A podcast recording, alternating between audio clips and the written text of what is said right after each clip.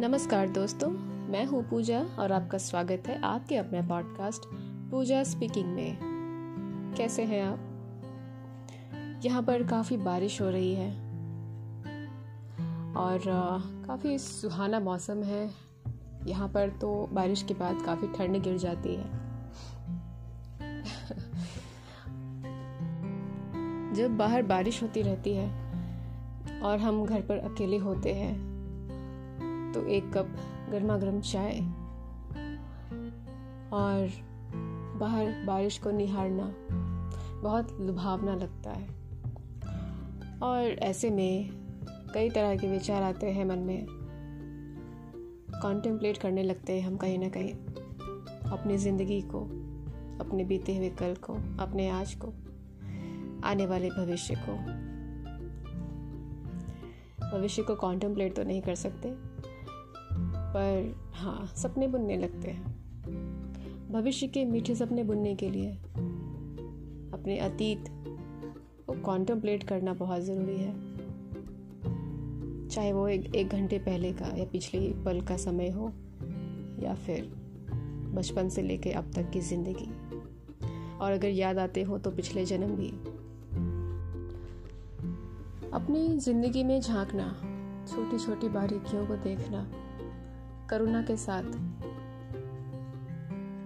घृणा, ईर्ष्या, द्वेष, दर्द, भय, शर्म, इस तरह की भावनाओं को दरकिनार करके जब हम ओपन माइंड से किसी तीसरे व्यक्ति की तरह अपनी ज़िंदगी में देखते हैं, तब बहुत सारी सच्चाई हम देख पाते हैं। ऐसी एक सच्चाई को देखने का मौका मुझे मिला आज, सुबह। चाय पीने के दौरान जानना चाहेंगे? चलिए शेयर करती हूँ। बचपन से ही ना, सब कुछ दिल से लगाने की आदत रही है। कुछ भी हो, जो कुछ भी शाम, सामने आए, कोई रिश्ता हो, कोई चीज़ हो, कोई उपहार हो, मौसम हो, पालतू जानवर हो, या फिर कोई दर्द किसी के द्वारा कही गई बात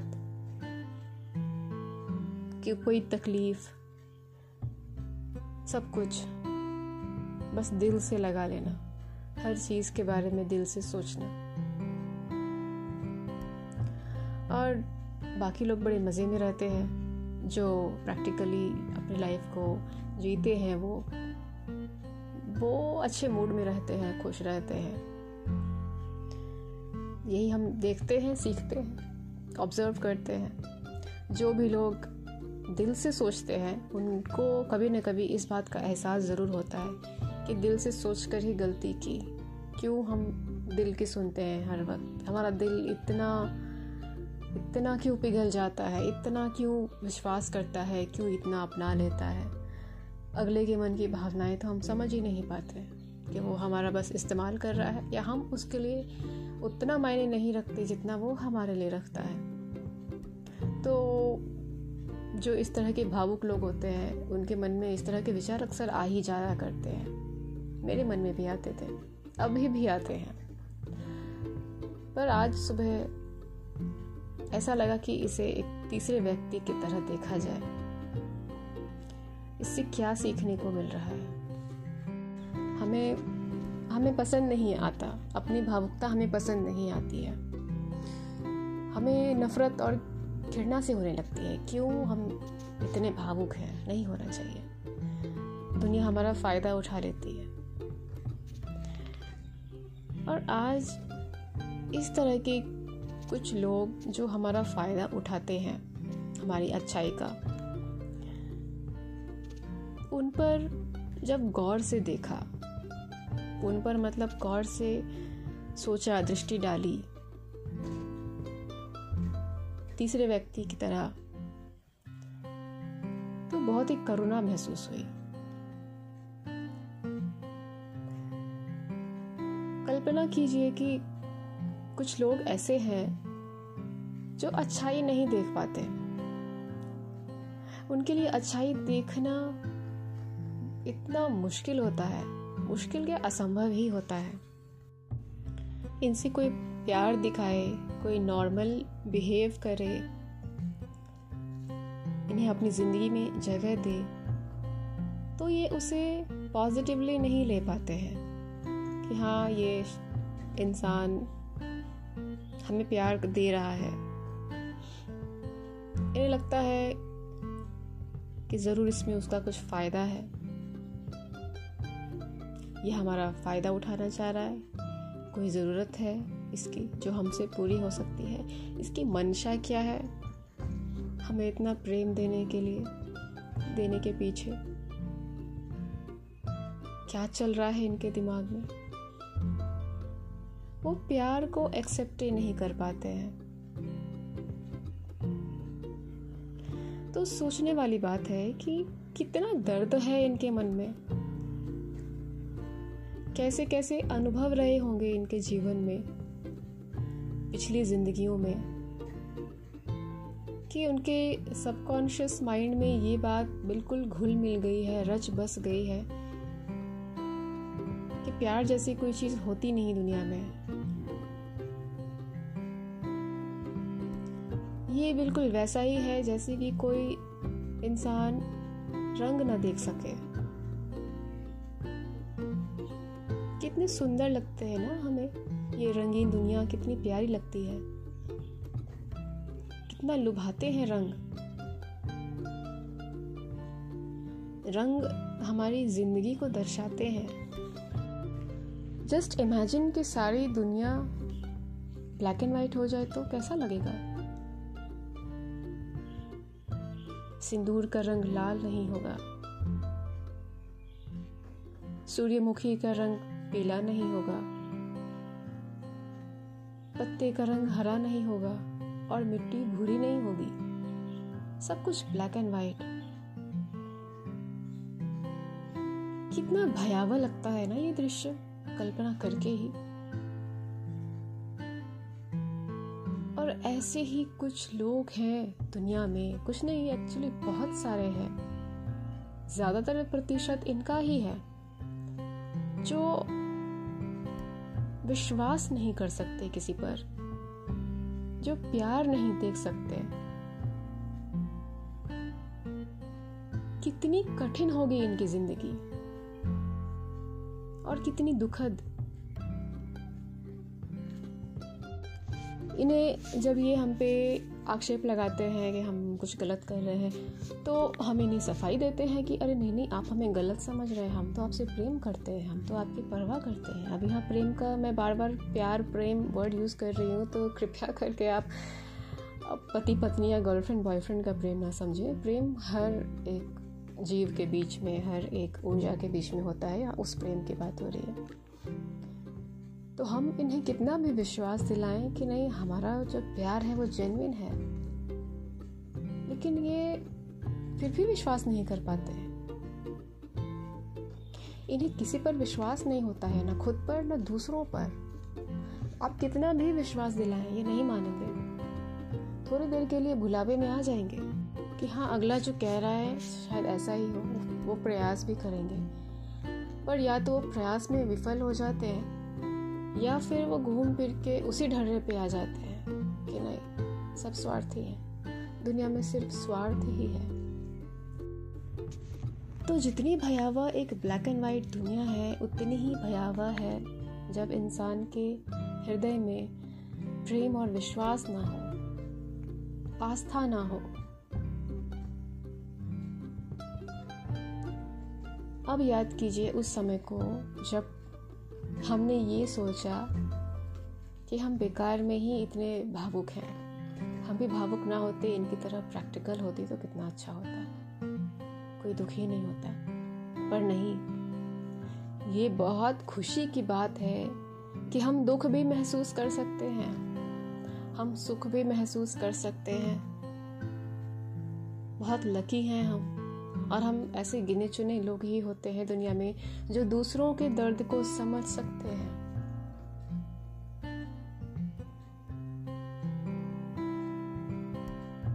बहुत लोग इसे लाइट वर्कर्स इम्पैथ इस तरह के वर्ड्स का इस्तेमाल करते हैं, लेकिन मुझे इन शब्दों की ज़्यादा जानकारी नहीं है तो इसलिए मैं एक नॉर्मल स्तर पर ही बोलूँगी।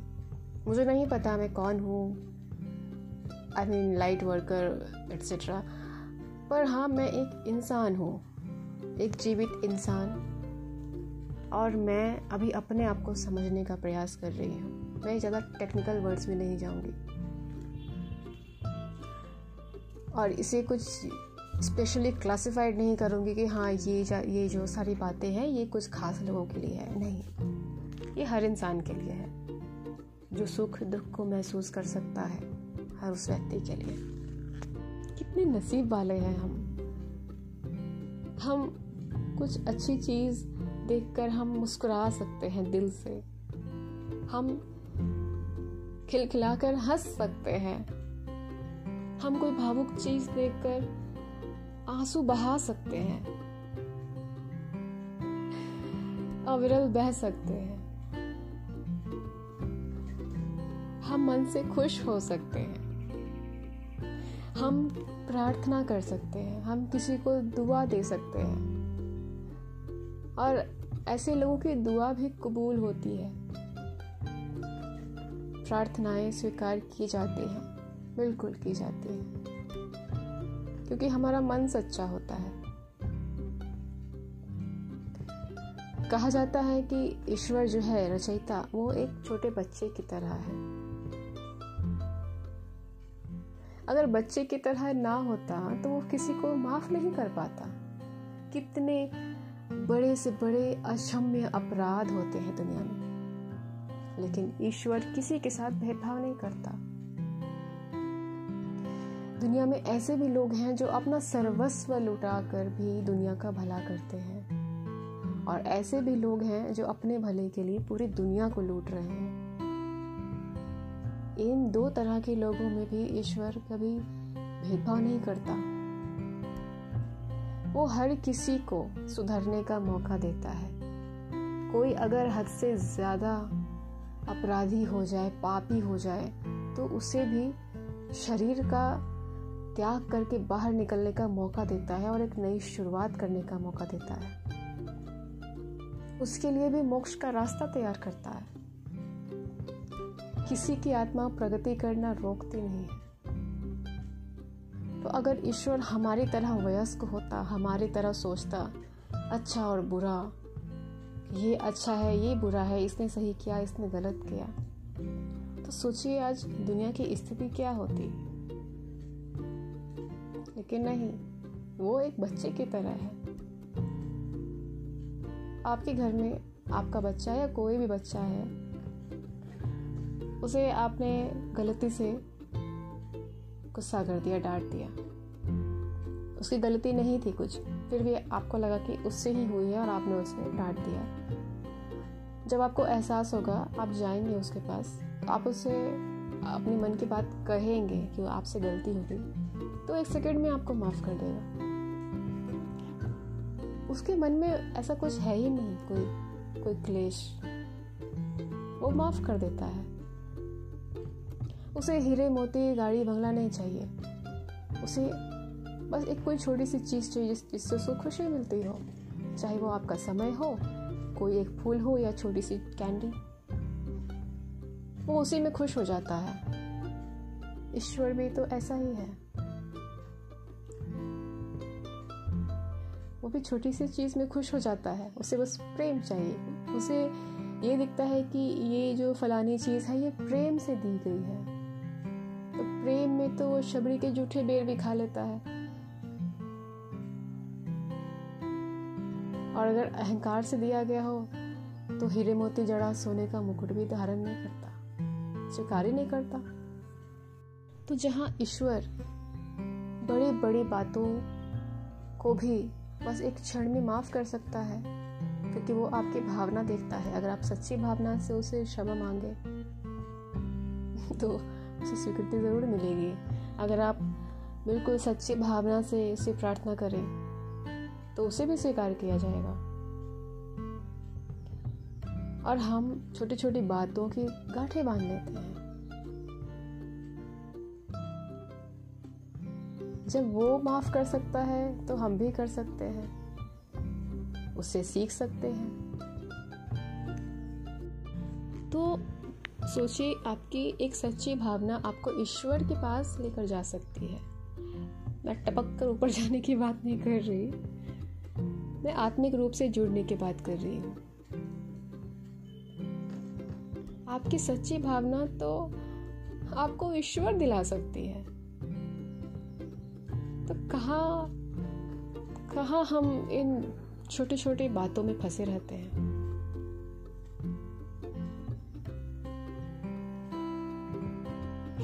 अपनी भावनाएँ, जो हमारी जो सच्ची भावनाएँ हैं, वो अनमोल हैं, वो उपहार हैं ईश्वर का। तो कोई कुछ भी करे, अपनी भावनाओं पर ना कभी संदेह मत करना। ऐसा मैंने खुद से कहा है। आप चाहें तो आप भी मान सकते हैं।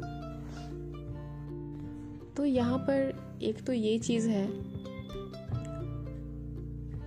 कि किसी को माफ़ करना अगर देखा जाए तो बहुत मुश्किल है और बहुत आसान भी है। माफ़ करना है तो आप खुद को एक बच्चे की तरह महसूस कर सकते हैं कि जैसे मतलब ईश्वर बच्चा है, एक तो वो कैसे माफ़ कर देता है? हम भी बच्चे होते तो हम कैसे माफ़ कर देते हैं? और हम लोड नहीं लेते। है ना? कोई और कुछ कर रहा है तो उसका लोड हम क्यों लें? कर्मा का जो साइकिल है, वो तो आना ही आना है, वो तो चलना ही चलना है। उसमें तो उसे तो ईश्वर भी नहीं रोकता। तो ईश्वर के हाथ में भी नहीं है। ये तो सिस्टम ही ऐसा है। जो करना है, वो भोगना है। जो करेगा, वो भरेगा भी। तो इसके बारे में तो कुछ सोचना ही नहीं है। तो बाकी हम लोड क्यों लें? हमारा ध्यान तो इस चीज़ पर होना चाहिए कि हम अपनी ज़िंदगी को कैसे जी रहे हैं, हम क्या सीख रहे हैं। हम खुश हैं, हमारी आत्मा संतुष्ट है, हम सेटिस्फाइड हैं क्या अपने कर्मों से? कोई और क्या कर रहा है, क्यों कर रहा है? उससे हमें क्या करना? हम सेटिस्फाइड हैं क्योंकि हम अपने अच्छे कर्म कर रहे हैं। और अगर बुरे गलती से हो भी गए हैं तो या तो हम माफ़ी मांग लें। और छोटी मोटी सज़ा होगी उसके लिए उसको भुगत लें और ख़त्म करें। क्योंकि इंसान ही में गलतियाँ सबसे होती हैं। हम इंसान हैं, हमसे भी गलतियाँ होती हैं। तो उसका लोड नहीं लेना, ओहो, मुझसे गलती हो गई, इतनी बड़ी गलती हो गई, अब क्या होगा? नहीं। इतना लोड लेंगे तो खुद को मुश्किल में डालेंगे। सोचिए कि हाँ ठीक है, मैं भी इंसान हूँ, उससे गलती हो गई। लेकिन इस पर घमंड नहीं करना है। इसे स्वीकारना है कि हाँ मुझसे भूल हुई, अब मैं इसके, इसको सुधारने के लिए क्या कर सकता हूँ और आगे से क्या कर सकता हूँ? क्या इसी गलती को दोहराना है? अगर हम घमंड करेंगे कि हाँ मैं तो इंसान हूँ, गलती हो गई तो हो गई, क्या इसमें इतना सोचना क्या है? तो हम बार बार दोहराएँगे गलती को। और हम इसको फॉर ग्रांटेड लेंगे कि इंसान है तो हम गलती कर सकते हैं। हमें फॉर ग्रांटेड नहीं लेना है। हमेशा एक लर्निंग प्रोसेस को जारी रखना है। कि गलती हुई तो हमने इसे क्या सीखा और आगे इसे दोहराना नहीं है। चीज़ों को आने देना है लेसन को आने देना है कि इससे हमने क्या सीखा। खुद को ही माफ़ करना है इसी तरह से। और दूसरों को भी ऐसे ही माफ़ करना है कि मैं बच्चा हूँ और अगला भी बच्चा ही है। वो बच्चा है, उसे गलती हो गई, ठीक है। मैं ये बच्चा हूँ, चलो माफ़ कर दे। छोटे छोटे बच्चे बन जाते हैं मन से। ऐसे माफ़ करना बहुत आसान हो जाता है। अब माफ़ करने के लिए भी बड़ा दिल चाहिए, सच्ची भावनाएँ चाहिए होती है। अगर हम उसी अड़ियल वयस्क की तरह सोचते रहे कि नहीं, ऐसा क्यों ऐसा तो हम नहीं कर पाएँगे माफ़। और माफ़ नहीं करेंगे तो हम खुद को ही सज़ा देते हैं। दूसरों की सज़ा तो पता नहीं, पर हाँ खुद को ज़रूर सज़ा मिलती है। दिन रात उसी चीज़ के बारे में सोचते रहना। तो हमें माफ़ करना है। और जो सबसे इम्पोर्टेंट बात जो इस पॉडकास्ट का मेन टॉपिक था, वो ये कि हमारी भावनाएँ हमारी भावनाएँ उपहार हैं ईश्वर का। ये हमारी सच्ची भावनाएँ हमें ईश्वर के करीब लेकर जाती हैं, हमें खुद के करीब लेकर जाती हैं। हमारे अंदर जो विराजमान है, ईश्वर का अंश हमें उस तक लेकर जाती है। जो लोग ज़िंदगी में कई तरह के दुख भोगते हैं, तकलीफ़ें सहते हैं, उन्हें पता है कि मानसिक शांति ही परम शांति है। और ये वो चीज़ है जो जिसके लिए मतलब कोई भी कीमत तय नहीं है कि ये कीमत अदा करके ये आप खरीद सकते हैं। ये अंदर से ही आती है। तो भावनाएँ सच्ची होंगी तो ये मन की शांति आएगी। मानसिक शांति आएगी, परम सुख आएगा। और उस परम सुख को पाने के चाह में, इस मार्ग में ये माध्यम है। ये तरीका है। क्या? हमारे सच्ची भावनाएँ। तो हो सके तो आगे से अपनी सच्ची भावनाओं पर कभी संदेह मत करना। यही है जो आपका ख्याल रखेंगे। जो आपको लेकर जाएँगे ईश्वर तक। आशा है ये पॉडकास्ट आपको पसंद आया होगा। पसंद आया है तो लाइक करें, शेयर करें। इच्छा हो तो आप मुझे फॉलो भी कर सकते हैं। थैंक यू सो मच यहाँ तक मुझे सुनने के लिए, अपनी एनर्जी मेरे साथ शेयर करने के लिए। अपना ख्याल रहें, रखें, खुश रहें। Thank you so much I love you all